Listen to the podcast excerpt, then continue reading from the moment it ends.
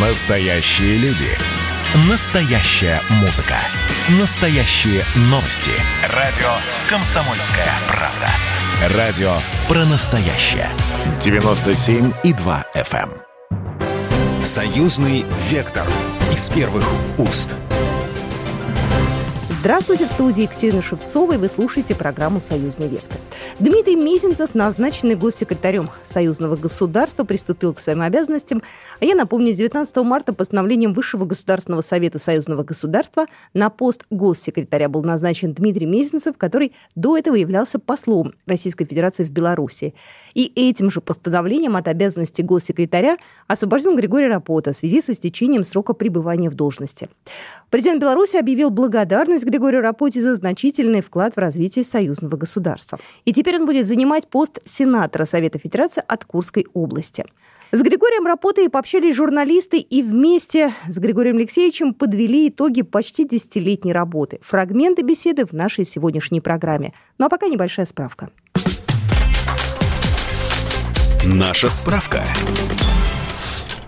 Григорий Алексеевич Рапота. Российский государственный и политический деятель. Генерал-лейтенант в отставке. Родился в Москве в семье военнослужащего 5 февраля 1944 года. Окончил МГТУ имени Баумана в 1966 году по квалификации инженер-механик. Впоследствии окончил Краснознаменный институт КГБ СССР. С 1990 года Рапота занимал различные руководящие должности в ПГУ КГБ СССР, Центральной службе разведки СССР и Службе внешней разведки России. В 1998 году являлся заместителем секретаря Совета безопасности России, а чуть позже стал генеральным директором государственной компании «Росвооружение». С 2001 по 2007 год генеральный секретарь Евразийского экономического сообщества. С 2007 по 2008 год полномочный представитель президента России в Южном федеральном округе, а в 2008 году полномочный представитель президента в Приволжском федеральном округе. 25 ноября 2011 года постановлением Высшего Госсовета Союзного государства Григорий Рапота был назначен на пост госсекретаря Союзного государства России и Белоруссии. В 2021 году Григорий Рапота освобожден от этой должности. На этот пост назначен Дмитрий Мезенцев. 19 марта президент Беларуси Александр Лукашенко подписал постановление номер один о государственном секретариате, в котором и прописаны эти кадровые перестановки. Напомним, что Лукашенко – председатель Высшего Госсовета Союзного государства. Итак, девять с половиной лет на посту госсекретаря Союзного государства. И вот пришло время сменить свою команду. С каким чувством вы ее покидаете, эти стены и это союзное поле? Сказать, что меня это вообще не трогает, да, было бы неправильно, иначе это тогда бросает тень вообще на всю работу здесь в течение девяти лет, да, и возникает подозрение в равнодушии к тому, чем ты занимаешься. Это не соответствует действительности. Действительно, э, поскольку здесь за 9 лет, в общем, оставлена и часть души, и сил, и здоровья, все это естественно. И, во-первых, вспоминается все, что здесь сделано. Во-вторых, хочется, чтобы дела здесь шли хорошо, а может, даже еще и лучше. И потом я лелею надежду, что, в общем, саму тему российско-белорусских отношений я как бы не оставлю. И буду иметь возможность, может быть, с других позиций как-то этим заниматься. Поэтому это как греет душу, да? Я считаю, что очень важным элементом работы и госсекретаря, и постоянного комитета, да и наших парламентских структур – это сохранение и развитие атмосферы доверия, потому что от этого много зависит как в обычной жизни, когда люди друг другу доверяют, у них как бы и совместный бизнес идет э, веселее, да, и задачи политически решаются как-то более споро. А если возникают какие-то элементы недоверия, то тут, в общем, возникают проблемы. И все равно эти 9 лет, 9 с половиной лет, вернее, российско-белорусские отношения трясло прилично. Были и мясные войны, и мясно-молочные войны, споры из-за цены на газ, на нефть. И у вас всегда была задача оставаться над схваткой, с которой вы прекрасно справлялись. А кем вы сами себя больше ощущали? Политиком, чиновником или дипломатом? Все вопросы, которые возникали, проблемы, назовем их так, да, спорные вопросы, а, во-первых, мы всегда стремились их вынести на поляну дискуссию наших э, структур интеграционных. Да, это Совет министров, э, группа высокого уровня, просто экспертные совещания. Очень важно понимать каждую из сторон. при решении конкретных вопросов возникают какие-то споры. Да? Важно, чтобы они не переходили, как говорится, на личности, да, а, а шли в конструктивном духе, и чтобы э, были найдены какие-то решения всему этому. Я, в общем, говорю, наверное, банальные истины, но без этих таких общих подходов очень трудно э, дальше работать. Неужели были такие острые моменты, когда дело могло дойти до потасовок? На экспертных уровнях иногда там у кого-то эмоции зашкаливали, когда там пытались уже чуть ли не, не противоположную сторону в чем-то обвинять, но это не получало своего развития, потому что, ну, в общем, в принципе, народ вовлеченный, люди, вовлеченные в двусторонние отношения, они вынуждены быть дипломатами, иначе тогда дела не будет. Вне зависимости от того, принадлежишь ли ты категории или там профессии транспортников или энергетиков или там сельхозников или вот. Даже по самым острым спорам в конечном счете мы всегда выходили на, какой- на какой-то разумный диалог. Иногда этот диалог заканчивался ничем, и такое бывало. Потом опять возвращались и находили решение. А чаще всего, в общем какое-то движение всегда было. Я работал в Евразес, там, там еще сложнее, потому что там пять стран, пять, э, так сказать, различных позиций бывало. Григорий Алексеевич, на сколько процентов, на ваш взгляд, мы с белорусами совпадаем? Это невозможно в процентах посчитать. Ну, понимаете, если бы у нас не было совпадения интересов, мы бы уже вот эта структура не существовала. В значительной мере. Ну, можем приводить цифры там, где они уместны. Ну, например, э, в какой степени э, российская промышленность пользуется комплектующими белорусской стороны. И наоборот, белорусская промышленность российским комплектующим. Вот здесь можно посчитать. Причем для каждого производства эти цифры будут разные. Причем они могут быть разные э, количественно, но они могут еще и качественно. Иногда один элемент копеечный играет ключевую роль в создании конечного продукта. Там, ну вот я был, скажем, на Белазе, мне показывают разные агрегаты, основные из которых состоит автомобиль. Говорят, здесь вот 70% российских комплектующих, потому что, вот скажем, кузов, он отлит из российского металла. А электродвигатели мы получаем там из Казани, из, из Новороссийска, да? Ну и в целом получается, что это, в общем, такое производство российско-белорусское реально. Оно реально – это российско-белорусский продукт. Вот здесь можно какие-то цифрами играть. Как можно а, говорить взаимозависимость в сфере культуры, да? Потому что там 500-летняя история этого славянства, там, если не больше, да? Там только письменность. Это Франциск Скорина, вот, которого мы переиздавали, который был первопечатником примерно за сто лет до Ивана Федорова, которого мы знаем, а Франциска Скорина не знаем. Хотя писали они, по-моему, на одном языке. И мы, когда его переиздавали, факсимильное издание, у него там было предисловие, я, я пишу это, эту книгу для русских людей. Связующее нас звено, вот мы зависим друг от друга, мы развивались вместе. Надо же эти вещи дорожить, понимать и в науке. В науке это тут еще более широкая взаимосвязь. И у нас не случайно наша программа союзного государства, вот у нас их там в общей сложности реализовано, я сейчас не помню, порядка свыше 50 уже, и там в работе где-то десяток.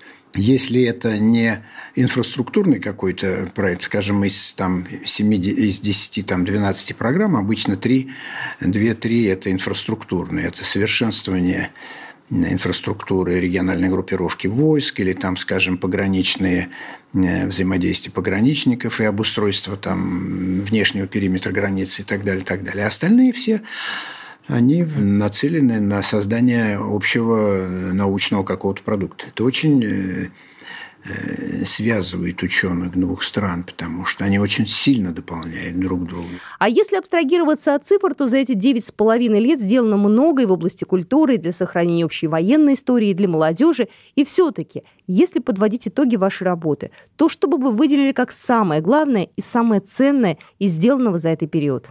Да, мы можем предъявить обществу и э, взаимное признание виз, Э, мы активно участвуем в э, строительстве атомной электростанции. Да, конечно, строил Росатом, конечно же если возникали какие-то трения или какие-то там между экспертами же постоянные, они же народ такой темпераментный, да, вот, значит, вот мы тут э, как могли в это дело в процессе там вмешивались, иногда даже улавливали какие-то особенности, которые, на которые следовало обратить внимание там той и другой стороны. Много действительно интересов, там тот же роуминг, это не наша идея, это идея парламентского собрания, но мы себя не отделяем, это наша структура союзного государства. Вот. И мы ее очень энергично подхватили и стараемся реализовать в жизнь. Но я бы сосредотачивал, как-то всегда беспокоит, что, что, что еще не сделано и что бы надо сделать. Вот я считаю, что огромный еще пробел в э, создании совместной транспортной инфраструктуры. Это автомобильный транспорт, это железнодорожный транспорт, это и авиационный, и все остальное. Я считаю, что в, в системе э, производственной кооперации очень еще много надо сделать. Вот задача создания, э, формулирования единой промышленной политики, она еще не решена. Что касается там культурного взаимодействия, тут вопрос не качественный, а количественный. Потому что качественно, в общем, все понятно здесь. Да? Мы и книги издаем совместно, и у нас есть площадки для взаимодействия молодых писателей, и художников, и э, деятелей искусств. Все это есть. Вопрос только вот в количестве, в широте. Вопрос молодежной политики. Причем молодежной политики не смысле воспитания молодежи меня этот термин немножко так приводит в смущение, да, потому что вообще ставим молодежь в какое-то приниженное положение, зависимое от старшего поколения, которое вообще-то в каких-то вопросах даже, может, и не очень разбирается уже. А вот вовлечение молодежи в, в творческий процесс на равных с теми, кто уже там давно, вот это, я считаю, очень интересная тема. Они ищут применение своим силам. И нам надо воспользоваться этой ситуацией и предоставить такие возможности. Именно в сфере вот российско-белорусского сближения. Наша задача – создать условия. Вы слушаете программу «Союзный вектор». Будьте с нами, мы скоро продолжим. «Союзный вектор» из первых уст. «Союзный вектор» из первых уст. Вы слушаете программу «Союзный вектор». В нашем эфире интервью с Григорием Алексеевичем Рапотой, бывшим государственным секретарем Союзного государства. И Григорий Алексеевич э, подводит итоги почти десятилетней работы на посту государственного секретаря Союзного государства. Продолжите ли вы продвигать и дальше проект высокоскоростной магистрали Петербург-Гамбург? Мы работаем. Ну, я ухожу с этой должности, поэтому мне так заявлять нахально, наверное, не стоит, но, насколько я знаю, настрой моего преемника, он тоже очень решительно настроен в этом смысле. Есть очень много а, заинтересованных лиц в Российской Федерации, в Республике Беларусь, которые позволяют мне говорить с определенной долей уверенности, что этот проект будет жить. Раз мы заговорили о преемнике, то, насколько мы знаем, вы с Дмитрием Мезенцевым часто пересекались и в Минске, и в Москве в разных должностях. Вы в надежные руки передаете дела? Абсолютно. Ну, это человек более чем подготовлен для этой работы. Ну, человек, который возглавлял Шанхайскую организацию сотрудничества. Ну, сами посудите. Понимаете, очень важно, что он еще и имеет опыт работы внутри, политический, внутриэкономический, и в качестве губернатора, и в качестве сенатора, и, и так далее. То есть он хорошо представляет все механизмы э, российских реалий, да, как они работают. А поработав послом в Беларуси, он еще и белорусский представляет. Да нет, более квалифицированного человека, пожалуй, трудно было бы найти. За время работы в постоянном комитете пришлось общаться со многими известными людьми. Друзей у вас прибавилось? Все, с кем я общаюсь, это все мои друзья. И я стараюсь поддерживать эти дружеские отношения вне зависимости от, как говорится, должностных изменений. Э, вообще э, вопрос личных отношений, он играет огромное значение. Мы все единомышленники в созидательной деятельности. А это облегчает выстраивание личных отношений, во-первых. Во-вторых, я уже убедился, что у меня и в Беларуси много друзей, здесь, в Российской Федерации. Как вы думаете, что вам может пригодиться из вашего богатого союзного опыта в Совете Федерации?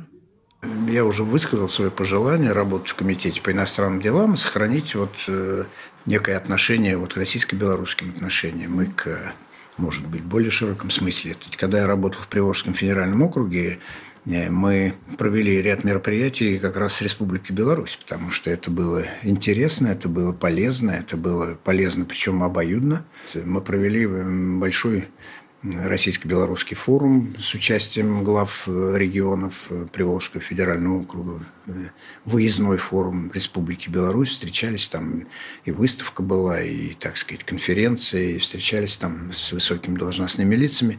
Вот это делалось просто по велению души. Это вот, вот мы собрались как-то с губернаторами, а что, давайте как вот, вот, вот у нас сосед есть. Все тут же поддержали, никаких сомнений. и с большим энтузиазмом все это сделали. Вы за время работы на посту госсекретаря Союзного государства занимались техническими вопросами, гуманитарными. Так вы все-таки кто, физик или лирик? Э, сама должность, она обязывала, э, так сказать, заниматься и тем, и другим, да? Я скорее даже не столько инициатором каких-то идей в этой сфере был, сколько исполнителем. Просто я всегда понимал, что когда выходили с инициативами, либо с белорусской стороны, либо с российской, вот, ну, например, там сборник, посвященный там дружбе Горького с э, Максимом Богдановичем, да, Естественно, я не был знаком очень глубоко, прямо скажем, с творчеством Максима Богдановича, я просто доверял э, специалистам.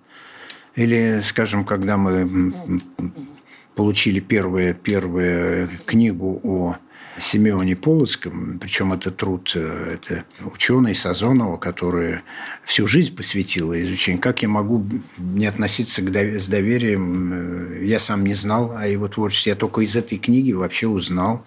И мне э, проникся, так сказать, вот, во-первых, глубиной исследования, во-вторых, величием личности, понимаете? Вот, как можно не поддерживать такие вещи? То есть я не, не мог быть инициатором таких вещей просто в силу своего образования. Да? Научно-технической области мне тут полегче немножко, потому что я как бы инженер по образованию, и какие-то вещи я чувствую, скажем так. Не, не понимаю, наверное, будет сильно сказано, но чувствую. Вот, поэтому, наверное, так вот. Наверное, так. Но у меня тоже есть специалисты в этой области очень сильные которые хорошо знают и российскую промышленность, и науку, и, и мы постоянно контактируем с Академией наук, обязательно, и с другими учеными, вот и с Курчатовским институтом, там, э, я там бывал неоднократно, да, у э, Михаила Валентиновича Ковальчука, там, и просто чтобы чтоб быть хотя бы, хотя бы в общих чертах э, на уровне современности. Получается, что очень много нового узнали для себя – Конечно, ну как? Ну, просто надо к этому стремиться, и, в принципе, тут э, возможности-то были действительно хорошие. Потом нас же постоянно куда-то приглашают. Да, вот, вот у меня вот там стоит эта вот схема скелетиков детских. Вот, институт Турнера, да, вот, пожалуйста. Что это такое? Это чистая медицина или это медицина, соединенная с инженерной мыслью? Это и то, и другое. Э, и уже само по себе это интересно, а сейчас это является программой союзного государства, которая, возможно, будет иметь продолжение. Мне бы так тоже хотелось. Григорий Алексеевич, вам приходилось много общаться и с Владимиром Путиным, и с Александром Лукашенко, и видеть их в неформальной обстановке. Может, уже можно рассказать что-то интересное, что осталось для нас за кадром? Ну, вы знаете, то, что осталось за кадром, оно осталось и вне поля моего зрения. Поэтому я вам ничего не могу сказать. Я все-таки на официальных э, присутствовал каких-то, так сказать, встреч, либо в широком формате, либо в более узком формате. Они неизменно проходили в очень конструктивном духе и, в общем, э, всегда были нацелены на разрешение каких-то споров. Если там возникало какое-то э, необходимость чего-то прояснить, то тут же давались просто поручения – и не углублялись, так сказать, э, в тематику спора. Давались поручения людям, которые в этом, этим живут и за это отвечают. Помогало ли в делах то, что отношения у президентов-то особые? Ну, ну, конечно. Понимаете, это опять э, мы возвращаемся к началу нашего разговора, что э, чем больше доверия на всех уровнях, на всех уровнях, тем легче решаются задачи. Вот и все. Ну и на предложение о строительстве Ржевского мемориала они тоже сказали «да». Я вообще сторонник того, чтобы начинать не как бы с президента, а сначала ну, как на каком-то рабочем уровне и понимать, что если президент даст добро, то это все будет подхвачено. Это. Поэтому я и встречался и с руководителями администрации президента, или там по телефону говорил, неважно, там и с министрами иностранных дел, и там с, с деятелями культуры. Потом мне важно было отношение губернатора Тверской области, да, мне важно было самому убедиться в том, что мы на правильном пути, поэтому я там выезжал несколько раз и был вот в лагере поисковиков, вот это все видел. То есть на... очень важно было, ну, как бы внутренне проникнуться вот этой всей, всем трагизмом ситуации, которая э, характерна была для вот этого участка фронта во время войны. И когда вот это все уже как бы накопилось, да, то я действительно обратился и к э, Владимиру Владимировичу, Александру Григорьевичу, они безо всякого колебания, конечно, да, давайте, все. Причем мы уже назвали какие-то цифры, потому что это тоже требовало э, работы. Я же должен прикинуть, во что это может вылиться, да. Я встречался в Министерстве обороны с представителями, так сказать, ну, в общем, со всеми, кто мог иметь отношение к этому. Вот. И когда я понял, в общем, мы на правильном пути, тогда я уже обратился к президентам, они поддержали, и дальше уже там был вопрос техники. Очень тяжелый, но тут надо отдать должное Министерству культуры, и Мединскому, и особенно его первому заму Овсиенко, который вот там дневал и ночевал на площадке. Григорий Алексеевич, ну вы же не оставите вниманием и в дальнейшем этот проект. Тут мяч на стороне Тверской области, потому что там прилегающая территория, она принадлежит э, Тверской области. Ее надо обустроить соответствующим образом, потому что сейчас это вот только монумент и больше ничего, и голое поле вокруг. Причем, что интересно, э, количество посещений таково, там где-то по прошлому году называлось 300 тысяч, да, только за летний период, что уже выстраивается очередь инвесторов которые готовы вложить там, кто гостиницу построить, кто там кафе, кто ресторан. Ну, при таком притоке людей. Значит, все это надо облечь в некоторую единую архитектурную композицию, э, ландшафтную, архитектурную и так далее. И вот этим сейчас занимается Тверская область, потому что территория принадлежит им, и у нас есть договоренность с губернатором, и он горячо за это взялся, чтобы предложить некий концептуальный план развития территории. Когда он будет предложен, тогда легче будет уже инвесторов не просто там приди, вот где хочешь, там и строй, да, а вот указывать, что строить, подчиненные какому единому архитектурному замыслу, для решения каких задач это будет служить. Да? Если там будут, предполагается, какие-то культурные мероприятия, значит, должна быть концертная площадка закрытые или открытые, с учетом погодных условий, это надо решать. Какие-то пункты питания обязательно должны быть. Поскольку люди приезжают с детьми, значит, должно быть для детей какое-то там развлечение, отдых, возможность провести с детьми время. Да? С учетом вот этого опыта, который уже сейчас накопился, это все должно делаться. Потому что, конечно, оставлять этот монумент в чистом поле – это нехорошо. Мы уже поняли, что продолжите следить за Аршевским мемориалом, а в Беларусь будете приезжать вне служебных командировок, может быть, скучать по каким-то местам? Ну, во-первых, у меня там друзей много, это, это во-первых. Во-вторых, вообще меня будут тянуть туда, понимаете, хотя бы время от времени съездить, посмотреть. Нет, ну как. Потом есть еще какие-то уголки Беларуси, в которые я пытался, вернее, имел желание съездить, но не было времени. Да. Ну, скажем, я хотел съездить в Полесье, там, посмотреть более широко. Там хоть и мы были, но очень коротко, с деловыми какими-то поездками. Вот. Там река Припять, рыбалка, говорят, хорошая. Вот. Поэтому хочется съездить, посмотреть. Григорий Алексеевич Рапота был в нашем эфире, и мы подвели итоги вместе с Григорием Алексеевичем почти десятилетней работы на посту государственного секретаря Союзного государства. С вами была Екатерина Шевцова. До свидания. Программа произведена по заказу телерадиовещательной организации Союзного государства. Союзный вектор из первых уст.